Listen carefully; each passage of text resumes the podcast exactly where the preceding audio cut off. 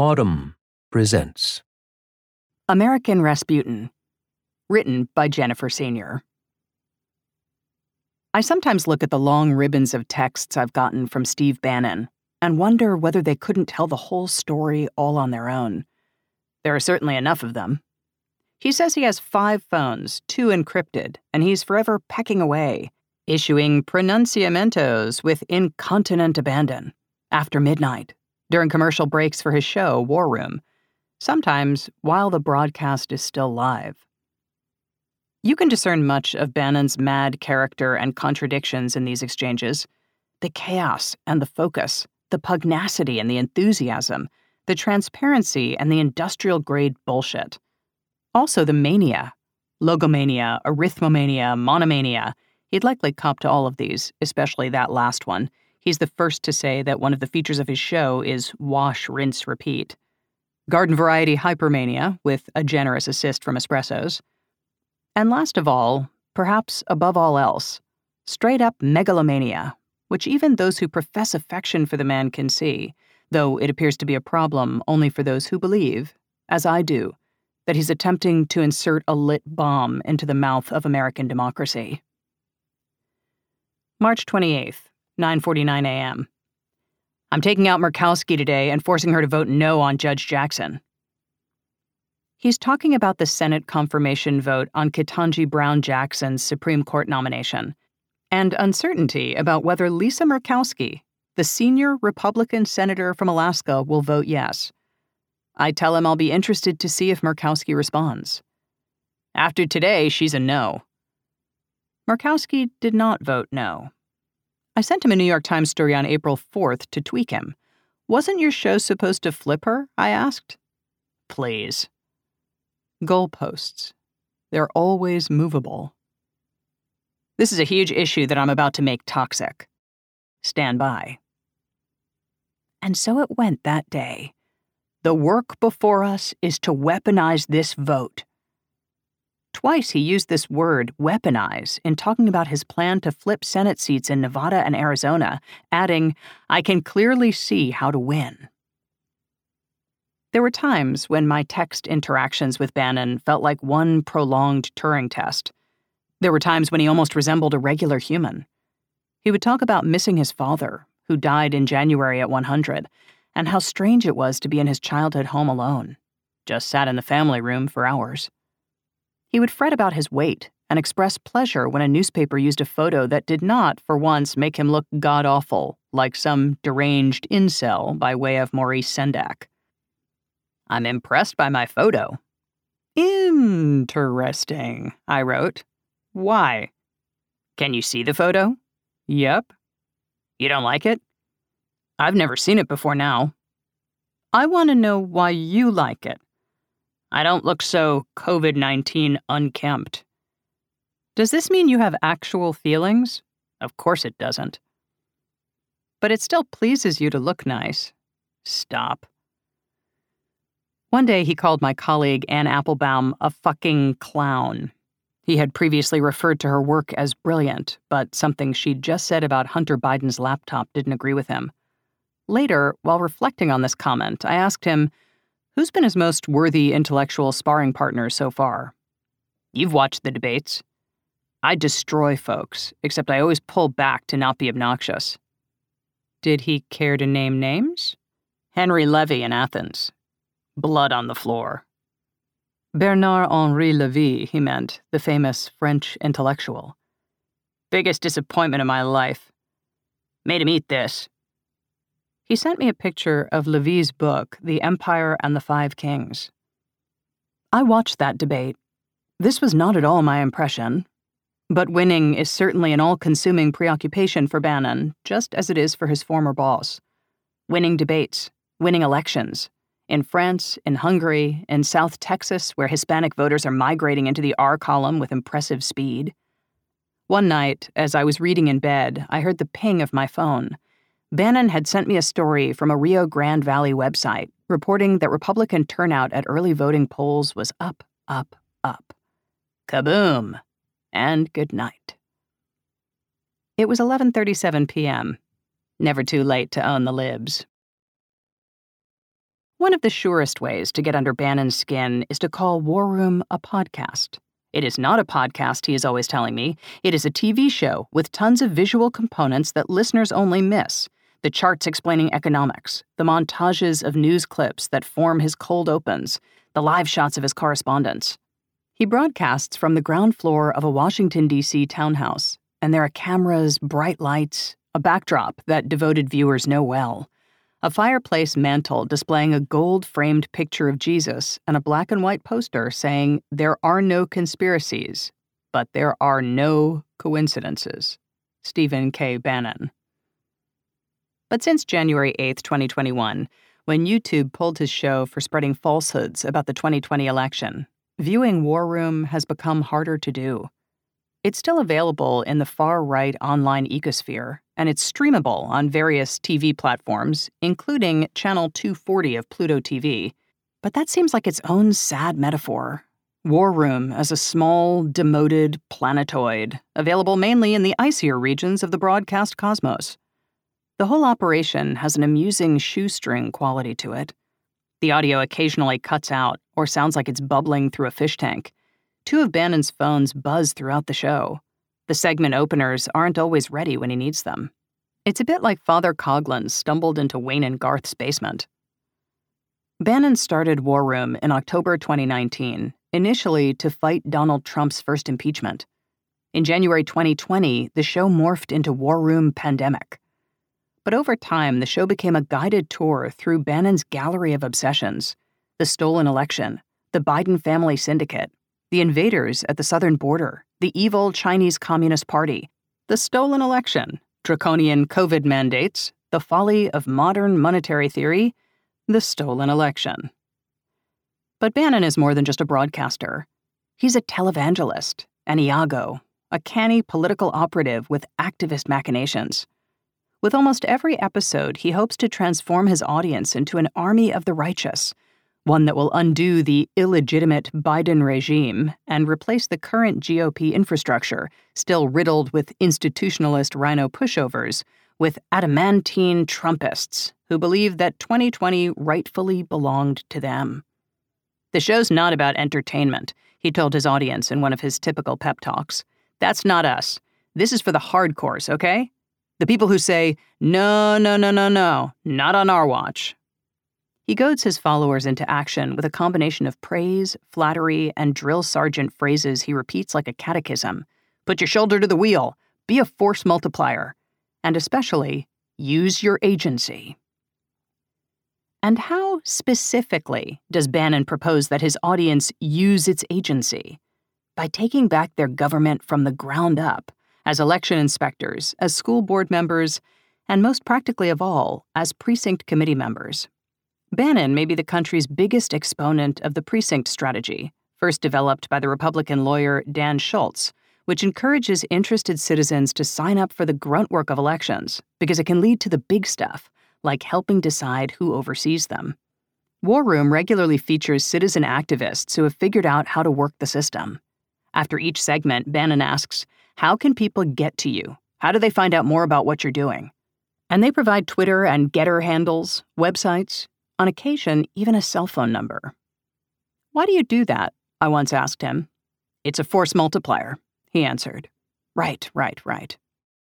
This is the Democratic Party's nightmare scenario, the hobgoblin that visits at four a.m., the infrastructure of civil servants on the state level, which barely held the United States together in the aftermath of the twenty twenty election, comes entirely undone through democratic means. As it is, the Republicans are poised in the twenty twenty-two midterms to take back the House in a potential rout, a prospect that fills Bannon with inexpressible glee, and for which he seems to take partial credit. He's hoping for a sixty, seventy, eighty-seat loss for the Democrats, something that will set the party back for generations. "The left in the media, they're all about democracy," he ranted to me one day. Then he broke into a smile. "On November eighth, the War Room and the War Room posse and all the little people at the school boards and things, we're going to give you democracy shoved up your ass, okay? We're going to give you a democracy suppository." All bluster, you might say, showmanship.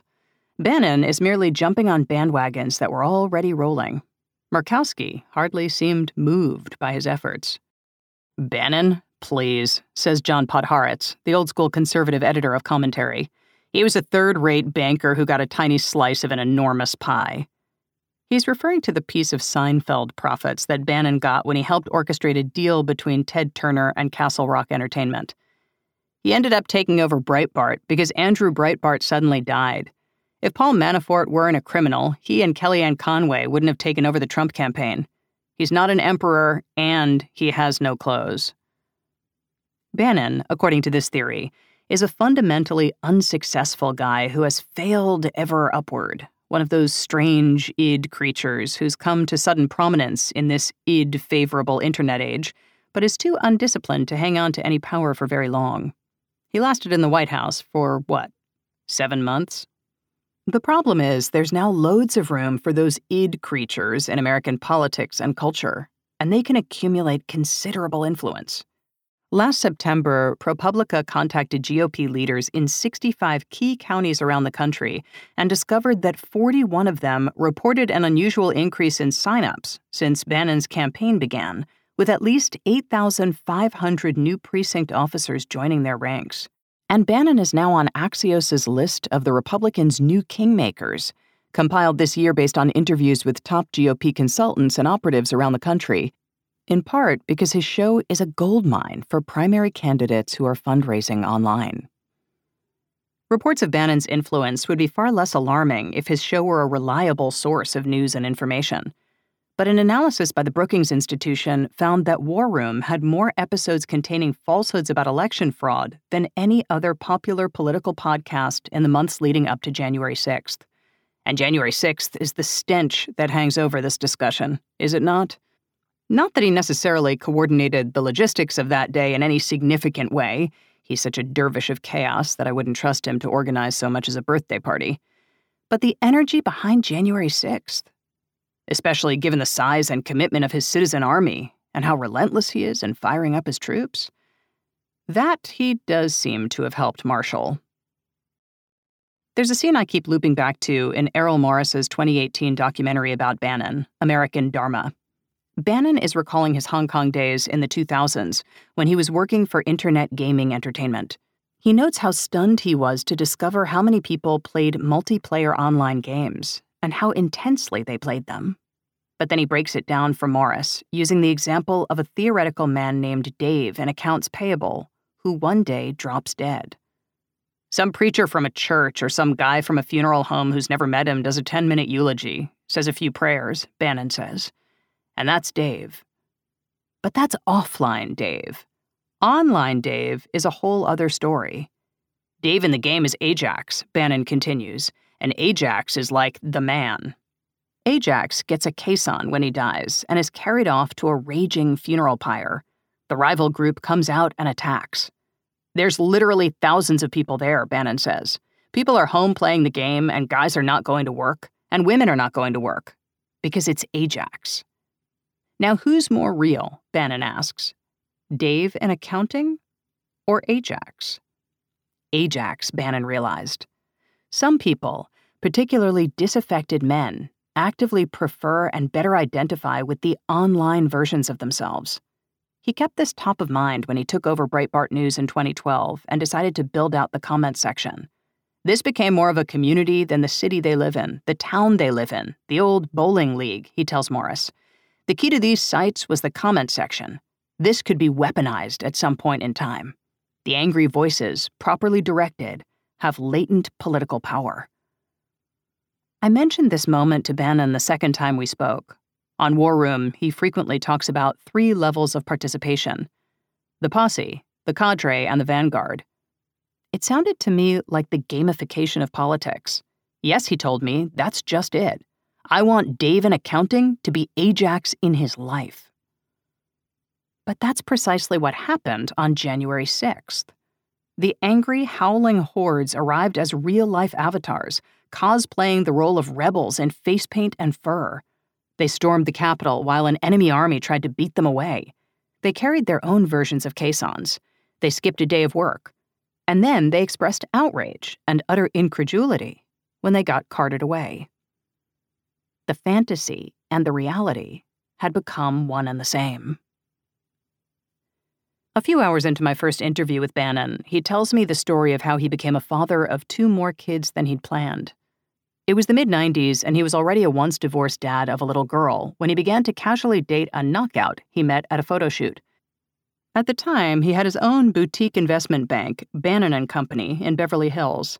But in April nineteen ninety-four, he went off to Arizona to manage the quixotic eco-experiment Biosphere two, one of the odder aspects of Bannon's already unlikely biography, but typical in that it resulted in a lawsuit, and decided one weekend to have her come visit. She flew in, she flew out, and he assumed that that was that. But a month or two later, he says, she contacted him, asking if they could get together when he was next in L A. "So we go to a restaurant, and we're having a great conversation," he tells me. "I'm just kind of in listen mode, because she had a tendency to go into talk mode." Bannon himself is in storytelling mode, relaxed, sunny, nothing at all like the tightly wound, belligerent howling into the mic. "Finally, because I had to go to another meeting, I said, you know, I gotta bounce." And she goes, um, "Can we order a couple of espressos or some coffee?" He sensed exactly where the discussion was headed. "And my heart's like," he starts pounding his chest. "Boom, boom, boom." She was pregnant. With twins. "I knocked her up at the Biosphere," he says, shaking his head.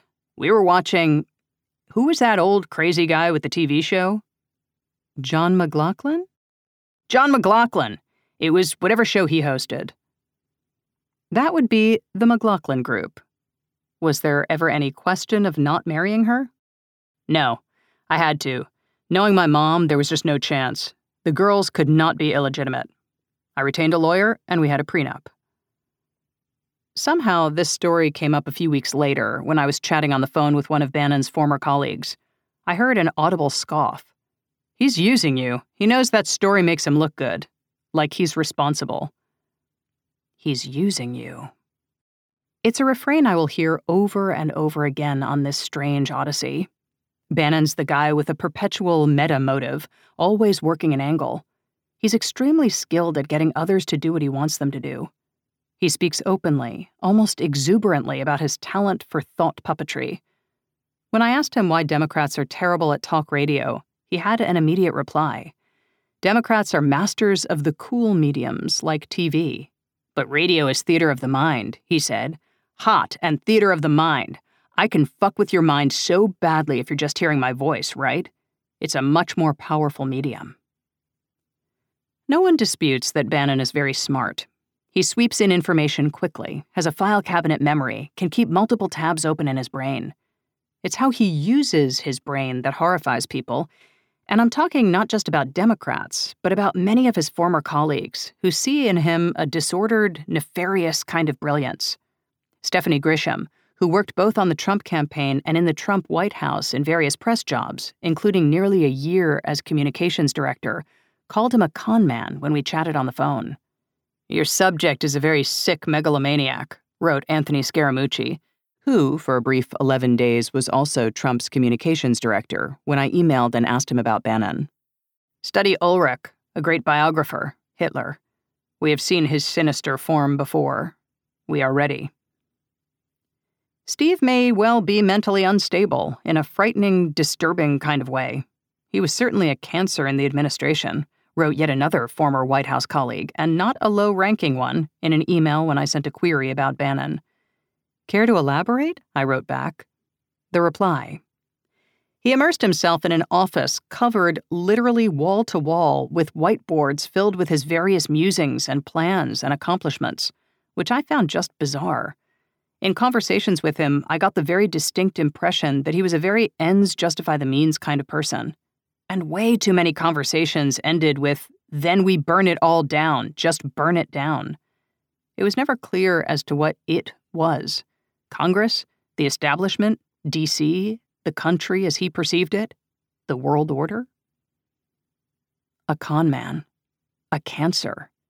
Hitler. Did people speak about even Richard Nixon in this way? Yet here's the dirty secret about Bannon. Many liberals who have met him are disarmed by how charming he is. He's using you. When Bannon isn't in full gladiatorial mode, He is upbeat, good company, almost clubbable. He's a lot like his mother, his old friend and Navy pal Sonny Masso told me. Never met a stranger. He called me ma'am and kid. White House reporters were fond of him. In a leaky White House, Bannon was a gusher, and often with the dirtiest dish. He's quite capable of code switching into the patois and patter of the coastal elite, probably because he's a card-carrying member, whether he likes it or not. An alumnus of Harvard Business School, Georgetown School of Foreign Service, Goldman Sachs, Hollywood. But his actual beliefs are hard to discern. Michael Wolff's entertaining anthology, Too Famous, includes an astute essay about Bannon, noting that he could seem like a person both professing quite an extraordinary level of bullshit and yet, as dramatically, not believing any of it at all. He is Schrodinger's bullshitter, at once of his nonsense and above it. This ambiguity, this doubleness, extends to the big lie, the notion that the twenty twenty election was stolen from Donald Trump. The number of people who know Bannon and say he doesn't believe it is surprising. But think about it, many of them say. Did he really have a choice? Just months before the election, Bannon was arrested for allegedly defrauding investors in We Built the Wall, a crowdsourced project to erect a barrier on the southern border. Faced with a potential future in orange pajamas, Bannon insinuated himself back in Trump world, helping the president sell his message that the election was stolen and that he had to fight back by any means possible. Steve was in on the joke, says Sam Nunberg, one of the first hires of the twenty sixteen Trump campaign, now a political consultant. He never believed that the election would be overturned. Steve needed a pardon. That's absurd, Bannon says. I tell him many people he knows are convinced that he sells this dangerous message for sport. He waves it off. 'Cause they don't believe it, he says. Doesn't mean I don't believe it. I absolutely believe it, to the core of my being. I have a very big soft spot for Steve, a former colleague and senior political operative tells me. I really think he believes he's fighting for the greater good. But I definitely get frustrated with him sometimes, and I definitely disagree with him sometimes, particularly about his unflagging, crack-brained message to his audience that the election was stolen. I think it's very dangerous for democracy, and I've said this to Steve. What does he say back? He just starts talking about Confucius and Alexander and all this fucking shit. His old life, as he knows it, is gone, says Grisham, who recently wrote a memoir about her chaotic time in the White House, I'll Take Your Questions Now. He has gone in so deep on the big lie of this election being stolen. He's not going to go back to, I don't know, doing whatever it was he did before. She points out that very few former aides can achieve the escape velocity required to make it out of Trump's world. They're stuck in low orbit. The tragedy of Steve Bannon, Nunberg tells me, is that when he leaves the White House, he's known as the great manipulator, the intellectual heavy of the international populist uprising. But still, he ends up in the fetal position at Donald Trump's feet. Is that on the record? I ask. Fuck yeah. The bottom floor of the so-called Breitbart Embassy, former home of Breitbart News and now home of War Room, is part man cave, part grad student flophouse, and part devil's lair. Books cover every surface. Two framed pictures of Bannon sit on the floor, unhung. An anti-Hillary Clinton poster glares from a wall in the living room. Anti-Joe Biden mugs lurk in the kitchen cupboard. His fridge is a cry for help, a Stonehenge of takeout cartons and bagged carrots. The toilet seat in his bathroom is always up. His living room is dominated by a giant leather couch and a flat-screen T V that runs M S N B C all day long. Bannon loves hating on M S N B C, but he also thinks its shows, Rachel Maddow's in particular, set the gold standard for production values and narrative verve. The first afternoon I visit, Bannon is doing segment Tetris, shuffling his A, B, C, and D blocks for the afternoon show. Though he has a handful of employees cycling through his home, he does an awful lot by himself, often on the fly, including many pre-interviews. Senator, thank you for doing this. Did you file this today? It's minutes before showtime, and he's talking with Jake Corman, the president pro tempore of the Pennsylvania Senate, who's just filed a letter urging impeachment proceedings against the Democratic District Attorney of Philadelphia, based on a spike in crime. This kind of shit-stirring, norm-shattering, institution-weakening exercise is right up Bannon's alley. Crime is up, so what the hell? Let's impeach someone. Bannon hangs up and describes the order of battle to his producer, Cameron, a young fellow with an unflappable demeanor and a fish sticker on his laptop. I'll go right to Corman. I'll do a pillows read, My Pillow, one of his sponsors. I'll go to Tina, that's Tina Peters, a Mesa County, Colorado clerk, whom he describes as his show's Joan of Arc. Let me have Tina? Peters will eventually be indicted by a grand jury for a long and impressive list of allegations concerning election security breaches, including aiding an unauthorized individual in making copies of Dominion's voting machine hard drives. A judge will also rule that she cannot oversee the twenty twenty-two elections. Peters has denied wrongdoing and insists the investigation of her was politically motivated. At a disinformation conference at Stanford in April, Barack Obama told an audience, people like Putin, and Steve Bannon for that matter, understand it's not necessary for people to believe disinformation in order to weaken democratic institutions. You just have to flood a country's public square with enough raw sewage. This was an echo of what Bannon had told the journalist Michael Lewis in twenty eighteen, that his preferred media strategy was to flood the zone with shit. Roughly two thousand episodes in, Bannon's show has produced a mighty river of ordure. Every state official, no matter how marginal or ostracized or indicted, gets a chance to recite what they deem evidence of a stolen election, harvested ballots, hinky machines, lapses in signature matches, and other assorted crimes committed by Democrats. His show is ground zero for epistemological warfare, and he recruits all kinds of fringe combatants to the cause, including the Moss Isley Cantina Caucus of Congress, Matt Gaetz, Mo Brooks, and for a long while, with alarming regularity, Marjorie Taylor Greene. And if they say something truly off the wall, even by War Room standards, well, there's always plausible deniability. Bannon wasn't doing the talking. He only hands his guests the mic, right? How could he know they were lousy at karaoke? I will say that The War Room is, in its own frantic way, more varied and ambitious than the other shows of its kind, lurching between republic-endangering lies and granular wonkery, especially when it comes to polls and economics. There's a lot of talk about wage price spirals and quantitative easing. But the motto that sits on Bannon's mantle, there are no conspiracies, but there are no coincidences, is quite apt.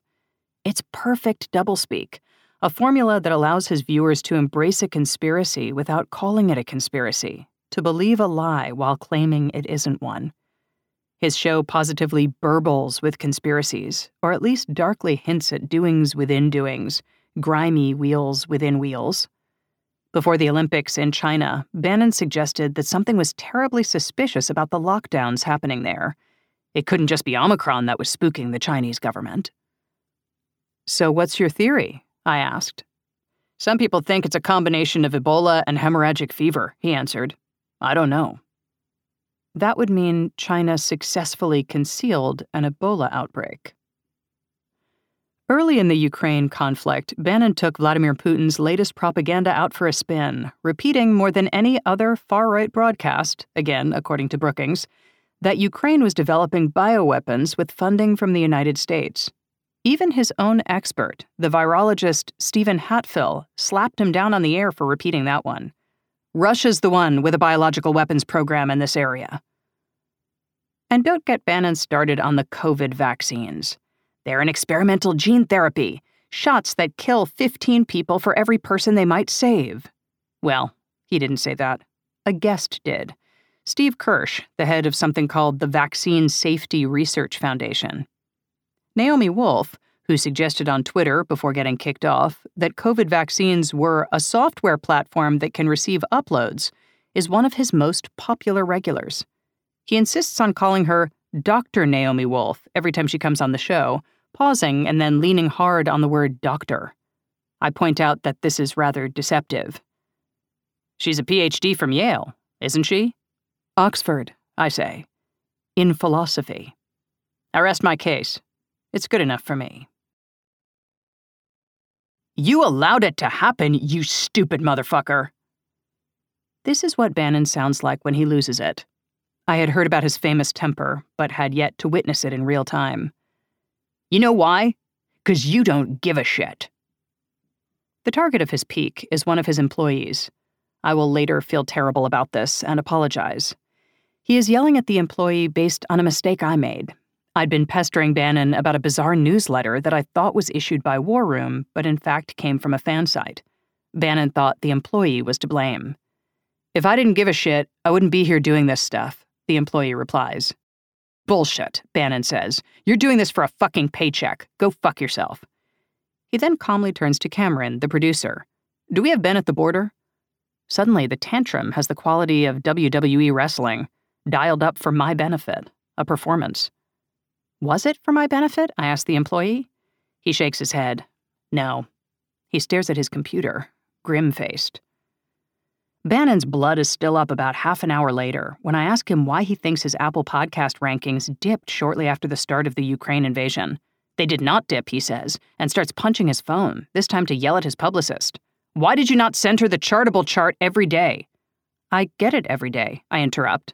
Stop, he snaps at me. Am I asking you? No, I say. He continues giving a heated lecture to his publicist. Are we the number one or two podcast every day in politics on Chartable? Pause. Have we had any dips since the war started? Pause. Thank you. All thirty days you send me, I want you to send her, and I want you to copy me on it. I get it later. The chart shows a clear dip, with the show sliding to third, fourth, fifth place in the politics category around the beginning of the war. Bannon gets off the phone, perfectly cheerful.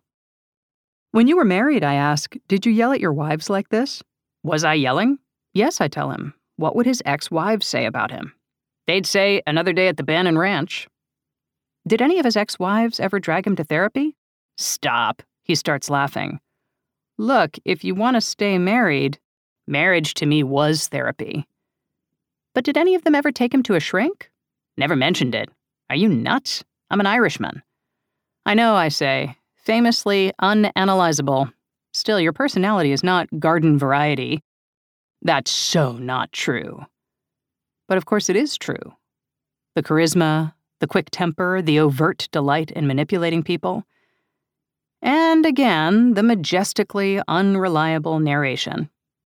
A few weeks later, I consulted a report from the Santa Monica Police Department filed on New Year's Day nineteen ninety-six, following a nine one one call. It said that Bannon's second wife, the mother of the twins, had had an argument with Bannon so intense that she followed him out to the car, where he'd already climbed into the driver's seat, and spat on him. He reached through the open window and grabbed her by the wrist and neck, leaving red marks. I remembered the story well, having read it in Politico when it first broke in twenty sixteen. Bannon was charged with misdemeanor domestic assault, battery, and dissuading a witness. When the story came out, Bannon told Politico through a spokesperson that he'd never been interviewed by the police about the incident. He pleaded not guilty to the charges. The case was later dismissed. But as I reread the grim police report, something else caught my eye. It was the part that said, they have been going to counseling. He had been dragged to a therapist. That's not therapy, Bannon says when I mention this to him a few weeks later. That's marriage counseling. I do wonder what that counselor had to say. I've gotten used to this strange house. Bannon and I are mid-conversation when my colleague David Frum appears on the flat screen in the living room. Is that David, I ask, interrupting our conversation? Bannon turns around. He's thrilled. Ask David Frum how it was to get crushed, he tells me. You heard the story of how I destroyed him in Toronto? He's referring to the debate the two had in twenty eighteen. It drew lots of publicity at the time. I did, in fact, watch it, and David did not, in fact, get crushed. According to the audience meter, the debate was a draw, the attendees unbudging in their final views, which overwhelmingly corresponded with David's by a forty-four point margin. David had argued that the future belonged to liberals, in the broad sense of the term. Bannon had argued it belonged to populists. David wrote about the experience for The Atlantic. It was full-spectrum dominance. Full-spectrum dominance. It's a staple in Bannon's pantry of war cries. We will show full-spectrum dominance in November. We will run the tables on those feckless Democrats. We will field-strip these clowns. Trump was the tip of the spear, an armor-piercing shell. Navy speak, basically, with extra habanero. A streak of machismo definitely runs through War Room. Bannon crows about the new, muscular, ascendant Republican Party. He despises emotionalism. He's bellicose when it comes to the culture wars, possessed of unerring instincts about what will inflame and polarize. Demagoguing critical race theory? Here for it. Just hours before the invasion of Ukraine, he declared, "Putin ain't woke." The undocumented immigrants streaming over the border? An invasion. The real invasion, the one Americans should care about, as opposed to what's happening in Ukraine. Come next January, Bannon hopes the new Republican majority will impeach President Biden for this so-called invasion. The notion strikes me as insane, but he talks about it with metronomic regularity on his show. His ability to see the crack, create the wedge, and then deliver a message with emotional impact is second to none, Brad Parscale, a senior campaign manager for Trump in both twenty sixteen and twenty twenty, told me. I've seen him do it in real time. But Bannon also has a darker, more oracular message to impart.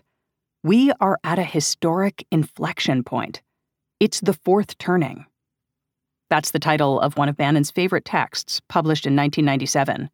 The authors, Neil Howe and William Strauss, take a cyclical view of history, stipulating that we go through four cycles every eighty to one hundred years, a high characterized by order, followed by an awakening characterized by questioning, consciousness raising, followed by an unraveling marked by pessimism, selfish pursuits, which culminates in a crisis marked by destruction, possibly war. At some point I asked Bannon, if you use your show to sow doubts about every institution there is, that's good. About our media, that's good. Then what replaces them? People are going to come in to rejuvenate these things. It's the cycle. It's a natural process that has to happen. That's where Donald Trump comes up. He trusts Donald Trump to re-sow the soil and build everything back? Donald Trump is an armor-piercing shell. Which is to say, there is no plan. The plan is to leave a smoldering crater where our institutions once were. Others will eventually fill it. It must be so intoxicating to be the one in the crane with the wrecking ball. Early on in my acquaintance with Bannon, his father died. Our original plan had been for me to meet Marty Bannon. Steve had dinner with him most weekends in Richmond, and we'd even gone some way toward coordinating the logistics.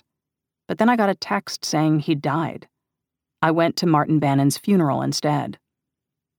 You could say that this was one hell of a brazen P R move, having a reporter tag along to your dad's funeral, and an insensitive guerrilla stunt to pull on your family, too. And on some level it was. He's using you. But the Bannons barely blinked when I told them what I was doing there. They seemed to be used to this type of thing from Steve, and basically shrugged it off. Anything Steve says, you have to cut in half and divide by two, one of them said. His first wife was there, and she seemed to be on pleasant terms with him. His brother Chris, who went out of his way to make sure I didn't feel marooned or awkward, was especially helpful when I phoned some weeks later, telling me that Steve had always been a reader and a control freak and the most competitive guy on the planet. Marty's story plays a key role in Steve Bannon's own political transformation. He was a father of five, a man who worked for the phone company his entire life, only to panic and sell off most of what remained of his savings when the market crashed in two thousand eight. That was Steve's true moment of conversion on the road to Damascus, or so he says. What made him embrace the cause of the forgotten deplorable. The civic society in our country is predicated upon Marty Bannons, he told me. The world depends upon the Marty Bannons, and they're always getting the shit end of the stick. Steve was the sole member of his family not to take communion. He has a beef with the current pope. He's a Marxist. But that was the only way he stood out. That was the biggest revelation over those two days at Marty's funeral. Bannon basically recedes when he's in the bosom of his family. No one treats him like a celebrity. There's no gravitational shift when he enters the room. His eulogy was brief, affectionate, appropriate, focused on the living, how the accomplishments of the grandkids had made Marty so proud. In this setting, anyway, Bannon never once stole the show. Zelensky. Just another degenerate Jew. These Jews keep showing up when societies collapse. The Wuhan lab was a Zionist lab. Eve Levy, Rothschild. I will say that Bannon tried to warn me. Nothing burger with Jew sauce. Jews hate anyone that goes against the world financial machine. He knew I was Jewish. So when I asked him about war room chat rooms, he told me that some of them got a little spicy. Only a matter of time until the Jews destroying this country get noticed and expelled. At first, I didn't understand what he meant. Spicy? There was a long pause. How much do you drill down on the... on the right, he finally replied. Not the conservatives, people who are considered far-right or populist or nationalist. How familiar are you with this ecosphere? I told him getting more so, but not very. Look, it's freedom of expression, he said, and they're pretty blunt about what they're saying.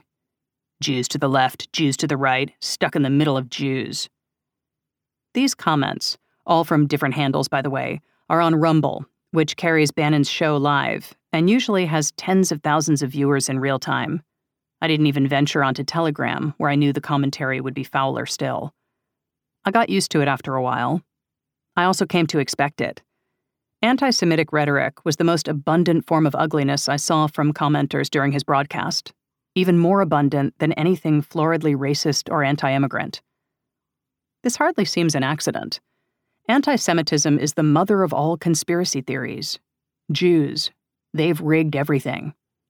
You cannot possibly, you cannot possibly, possibly watch The War Room and think it's in any way anti-Semitic, Bannon says to me when I ask him about this. Give me an example of a show segment that's anti-Semitic, he tells me. But it's never as straightforward as that. For starters, it's the people he brings on his show, like Marjorie Taylor Greene, one of his most ubiquitous guests, whom he cast aside only after she spoke at a February conference where the organizer, Nick Fuentes, cheerfully praised Hitler. Her beliefs were hardly a secret before that. In twenty eighteen, she shared on Facebook a video claiming that Zionist supremacists were trying to displace white Europeans with immigrants, in other words, the Great Replacement Theory. She also posted a hypothesis that the California wildfires may have been caused by lasers controlled in part by a vice chairman at Rothschild Incorporated, international investment banking firm. Jewish space lasers, I say to him. I haven't really seen that, he tells me. But the War Room regular who truly gives me the creeps is Jack Posobiec. Are you saying Posobiec's an anti-Semite? He asks. Show me any evidence at all that he's an anti-Semite. I'm uncertain how to reply to this. Hate Watch, a blog of the Southern Poverty Law Center, published a detailed account of Posobiec's anti-Semitic postings on social media. Posobiec called Hate Watch's findings disinformation and claimed to have filed an F B I report about it. The crudest evidence was once on Twitter. According to the S P L C, he was part of the crusade to identify Jewish users with three sets of parentheses, the Echoes meme, as it became known, so that they could be targeted and harassed by white supremacists online. He erased those tweets, but some are still archived. Surrounded by them at Peter Thiel press conference, Posobiec tweeted in October twenty sixteen, accompanied by a selfie with people who I gather are Jews in the background. Wolf! He tweeted in July twenty sixteen above another person's tweet complaining about Wolf Blitzer's behavior in a restaurant. On a January thirteenth segment of Bannon's show, Posobiec mentioned Ron Klain. Klain is the White House chief of staff. His name comes up a zillion times a day on the news. It's Klain, rhymes with rain. Everyone knows how it's pronounced. Posobiec said his name correctly the first time in the segment. He pronounced it correctly the second time, too, but then he quickly revised his pronunciation. Ronald Klein, he said, in case there was any doubt about what sort of fellow was pulling the strings. Or hey, maybe he just misspoke. No, no, no, no, no, no, no, no, no, no, no, no, no, no, no, no, no, no, no, Bannon says when I press this point. You can't. You can't throw this charge out there. It's a horrible charge. I consider myself one of the leaders in crushing anti-Semitism in this country. He says I should talk to all the Jews with whom he's worked and done business. And it's true, there are a fair number. Not one has told me he's said anything that offended them or betrayed any revulsion. Though in court filings made during their divorce proceedings, his second ex-wife claimed that Bannon said outright that he didn't like Jews and didn't want his kids attending a school with so many of them because they raise their kids to be whiny brats. His response is adamant. That's a bald-faced lie, he says, noting that he sent his kids to the school in question. During our conversation, Bannon is almost clumsily eager to show that he likes Jews. One evening, he told me that two things shocked him when living in London, the anti-Semitism and the drinking. A few minutes later, he mentioned how much he missed his doctors in Los Angeles. They're all Persian Jewish. They all look like movie stars. I don't know if you've ever seen these guys. They're like the most perfect people you've ever seen.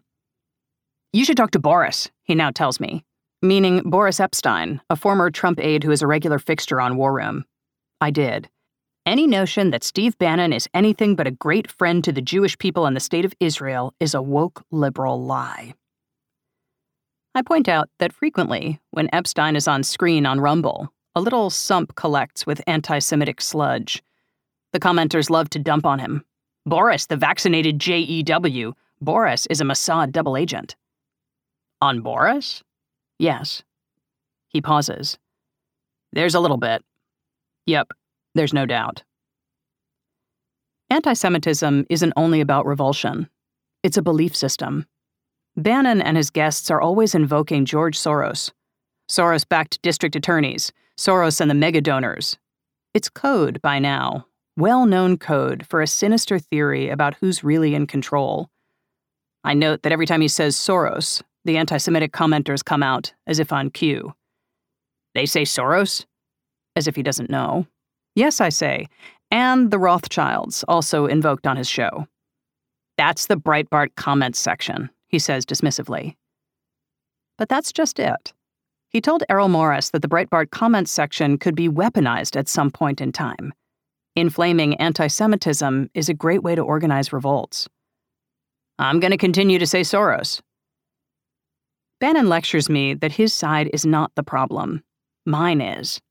The Democratic Party is an anti-Semitic party, he says. The progressive left is virulently anti-Israel. But that's changing the focus of this discussion. We're talking about his rhetoric. Peter Navarro, another former Trump White House staffer who is a regular on War Room, was much more honest about this problem. When I asked him about the rivers of anti-Semitic slime I saw, he laughed for a moment. Then, yeah, you know, it's a big tent. A few days after my conversation with Navarro, Bannon was on another tear about Ukraine on War Room, fuming once again that the United States has always been fighting Europe's wars and bailing it out. Then he brought up Emmanuel Macron. He's a great guy. You know, the former Rothschild's banker. But then Bannon seemed to catch himself. Hey, that's not a code word, he said. That's where he worked. He worked at Rothschild and Company. Which is true, but there was no compelling reason for Bannon to say so.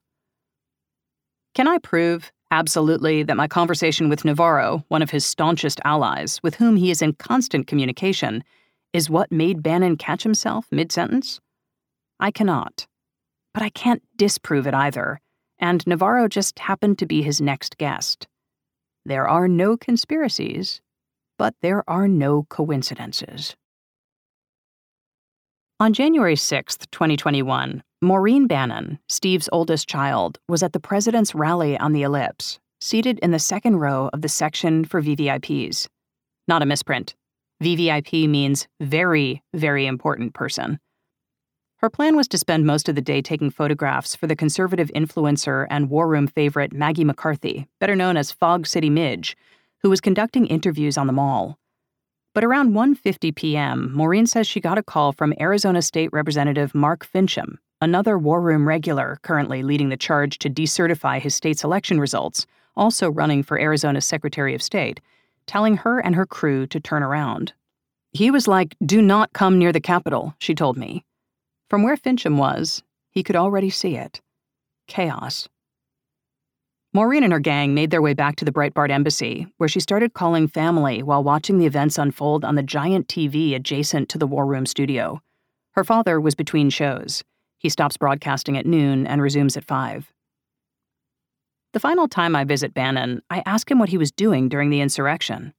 Watching what was going on. Where? Downstairs, he says. We are, for once, on the parlor floor of the Breitbart Embassy, which is much more grand, much more Washington. In the War Room, basically the whole time. The problem with this story is that Maureen had told me otherwise. He was upstairs, she said to me, and I was downstairs in the studio area. We weren't around each other until close to showtime. She'd only briefly gone upstairs to assure her dad that she was okay. And look, I didn't expect Steve Bannon to be honest about this. He's already been charged with two counts of criminal contempt of Congress for failing to respond to a subpoena from the January sixth committee. His first attempt to get the charge dismissed, based on the bizarre claim of executive privilege, didn't work. His trial starts July eighteenth. When I asked Maureen what she thought her father was doing upstairs, she told me she wasn't sure, but she believed he was on the phone with the president, urging him to tell the protesters to stand down. I can't say with absolute certainty because I did not hear him on the phone. But knowing my dad, I believe that he did tell Trump that he needed to put out a statement telling them to stop. She's very sweet, Bannon tells me when I relay this to him. So you're going to tell me you didn't call Trump? He coyly rolls his eyes. I don't remember. What? Hey, if they come up with it, I'll have to rethink it, but I don't think I did. I did it if they find it. He's quick to note that he did phone Trump that morning and evening, which of course I know because the papers have just reported it, along with the news that more than seven hours of White House phone logs, which happened to encompass the window of the insurrection, were missing. I asked Bannon what might account for the gap. During the working day, I don't think Trump takes a lot of calls on the cell phone. Except we already know that the president tried to reach Senator Tommy Tuberville and accidentally got Senator Mike Lee, I say. So he really never talked to Trump? Talking to Donald J. Trump was not a priority in those hours. What was a priority, he says, was getting all dozen Republican senators who'd originally agreed to reject the election results to stay the course. He was livid that some of them backed off their objections after the Capitol was breached. This was not a response I had anticipated. You wanted to stay the course, I say, even while men in horns and fur were storming the Senate floor, even though a woman got shot? I assume that the Capitol Police, they're going to get good order and discipline, but yes, he says, as bad as that looks, you still have your duty to do. And we failed that day. And the failure is on McConnell and Schumer and Pelosi and McCarthy and all of them that wet themselves that day. Forget about the physical insurrection. He was furious that the legislative insurrection hadn't taken place. This is what he was talking about with Trump, he says, on the evening phone call. He told Trump it was over.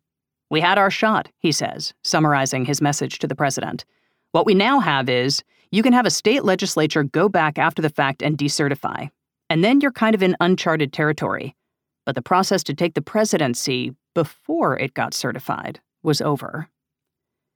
It is hard to know what to make of this. The thinking is so outlandish and so utterly estranged from the realities on the ground.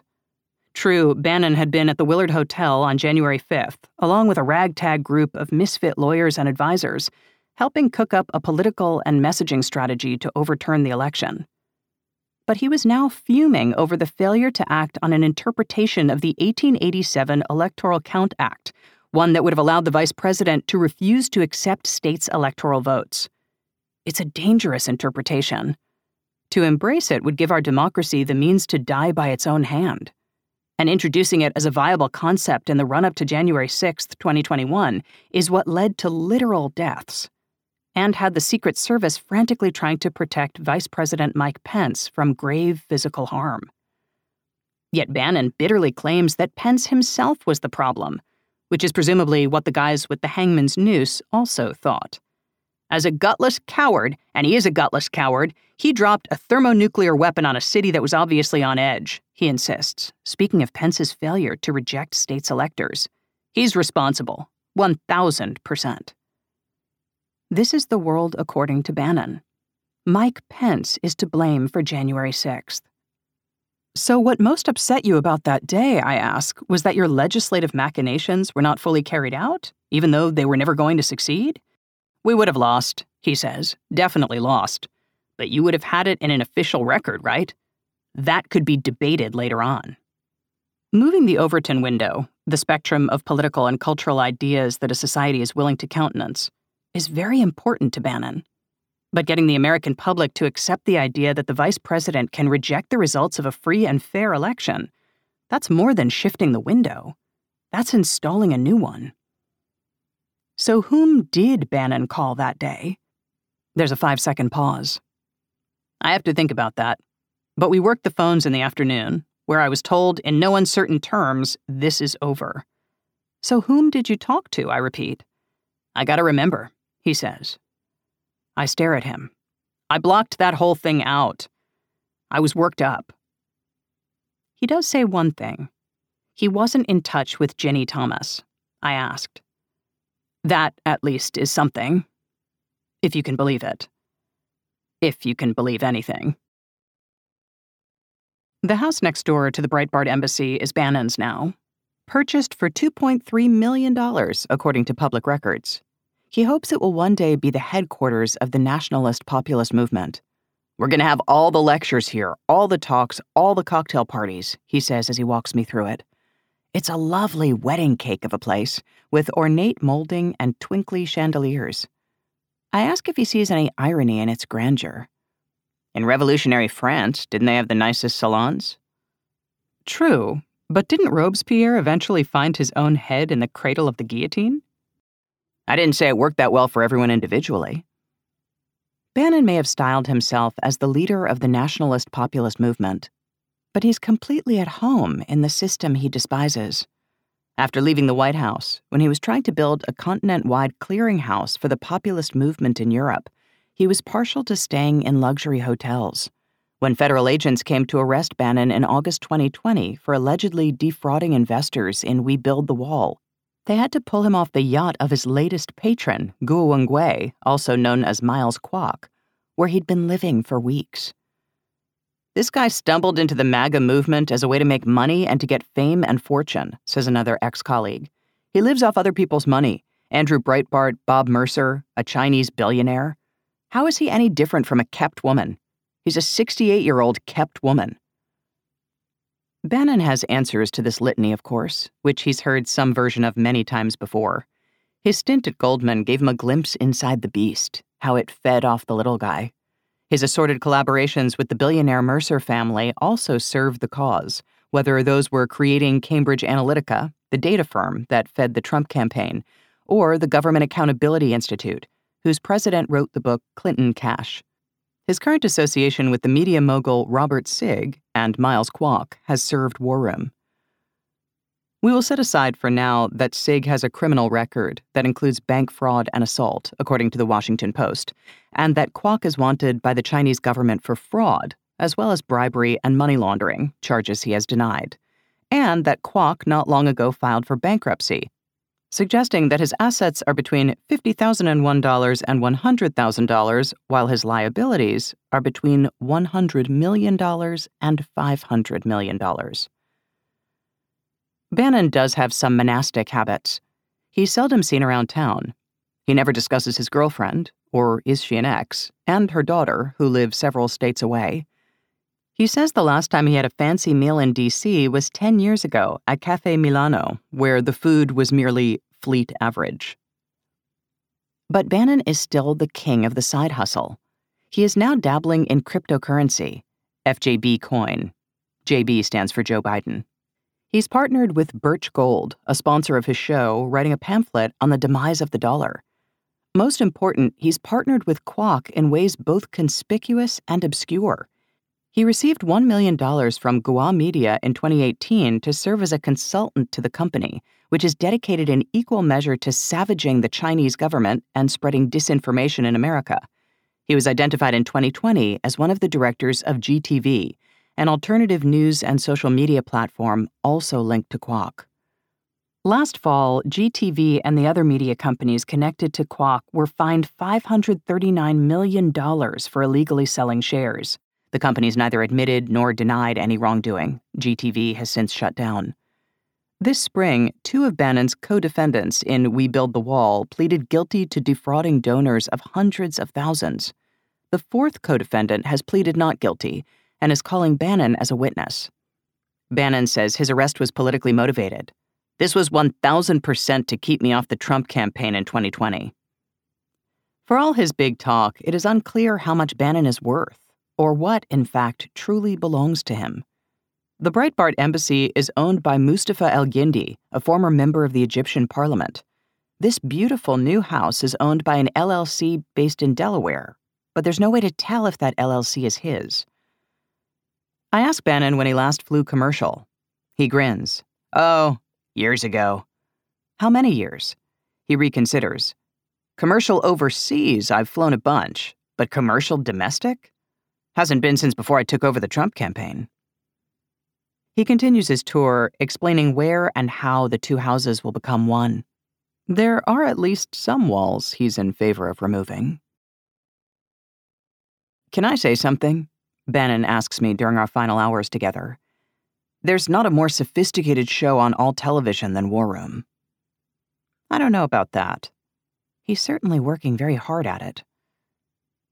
But where, exactly, is the line between mania and desperation? When I first met Bannon, he was already podcasting three hours per weekday and two hours on Saturdays. In March, he added a fourth hour to his weekday load, War Room Battleground, to focus on local elections. What was already a frenetic schedule got even zanier. A Red Bull habit, which he'd quit, was back. Bannon and I were originally going to fly out to Arizona for this story. He recently purchased a home there, too, and he says its broadcast studio is an exact replica of the one in D C, so that viewers won't notice the difference. His plan had been to spend the winter and spring out there. But we never made it. It may have been because his father died, throwing his life into temporary disarray, but I kept wondering if the real reason was something else, possibly financial trouble. Maybe that's why he added a fourth hour of programming to his load. But no, he tells me, the War Room is a cash machine because it costs nothing to produce. In fact, he says, he needed that fourth hour to accommodate all of his sponsors. What's really tying him to Washington, he explains, is a furious desire to keep the momentum going on his show. He's on a roll. There's so much energy now in the MAGA movement. Inflation is soaring, Biden is tanking. The largest voting bloc in this nation is non-college-educated whites, he tells me. I have fifty-two forty-eight of men, and I have fifty-fifty of women that believe he's illegitimate, okay? Note the use of the pronoun I. He really does see this as his movement. The nearer we get to twenty twenty-four, the more he seems to feel compelled to stick around. And you can see it. How this will finally be Bannon's moment when the nationalist populist movement at last takes wing, and he'll be at the center of it all, hosting his salons. But will he? I mean, is this guy Lenin in Zurich, patiently biding his time? Or is he some Estonian anti-communist emigre from a Le Carré novel, waiting to die in a lonely bedsit in London? Matthew C. McWilliams, a public opinion strategist and the author of On Fascism, is guessing the latter. Trump threw him out. The Europeans kicked him to the curb. His empire crashed and he ended up with a podcast, he says. He's a parasite, a talker. Rasputin with a digital show. Rasputin was knifed. But others still think he has plenty of influence. He's a smart man. He's a crafty man. He's a showman. And ultimately, he's a dangerous man, says yet another former colleague, and a vindictive man. He commands a little army of terrifying people who can make life really difficult if you cross him, which explains why so many people in this story asked for anonymity. In this person's estimation, it would not be giving Bannon too much credit to say that he's built the ideological foundation for Trumpism in this country. And frankly, I think that that foundation has formed the basis of the mainstreaming of conspiracy theories, a spike in political violence, and a deep and continuous damage to our democratic institutions. On April twenty-fifth, my phone dinged at eight thirty-nine p.m. A text from Bannon, this time containing a link to a story in Axios. It said that one hundred thirty-three House Republicans had sent a letter to Alejandro Mayorkas, Biden's Secretary of Homeland Security, that essentially laid the groundwork for Mayorkas's impeachment. Enthusiasm for impeaching top Biden officials has spread from the fringes of the House Republican Conference to its mainstream, read the lead. And you doubted War Room, Bannon texted. I don't know if War Room was responsible. The Axios authors never mentioned it. But Bannon has, as I've said, been banging on about impeaching Biden for the Southern invasion for months. To borrow his former colleague's term, he has helped mainstream this treacherous idea. And now here's a version of it, embraced by more than half of the House Republicans. This is going to be so fucking epic. Two-thirds of House Republicans voted to reject the results of the twenty twenty election. How long before it's three-quarters, four-fifths, nine-tenths? How long before one of these people becomes speaker? Why, I ruefully asked, was he so relentless with his pronunciamentos? Because like a Kafka novel, one can never escape. Watch me, I wrote. I'm going downstairs and doing a load of laundry. And I did. But my phone still lights up most nights. Bannon is still texting. If you enjoyed this production, find the best long-form articles read aloud in the Autumn app, available now for iPhone and Android.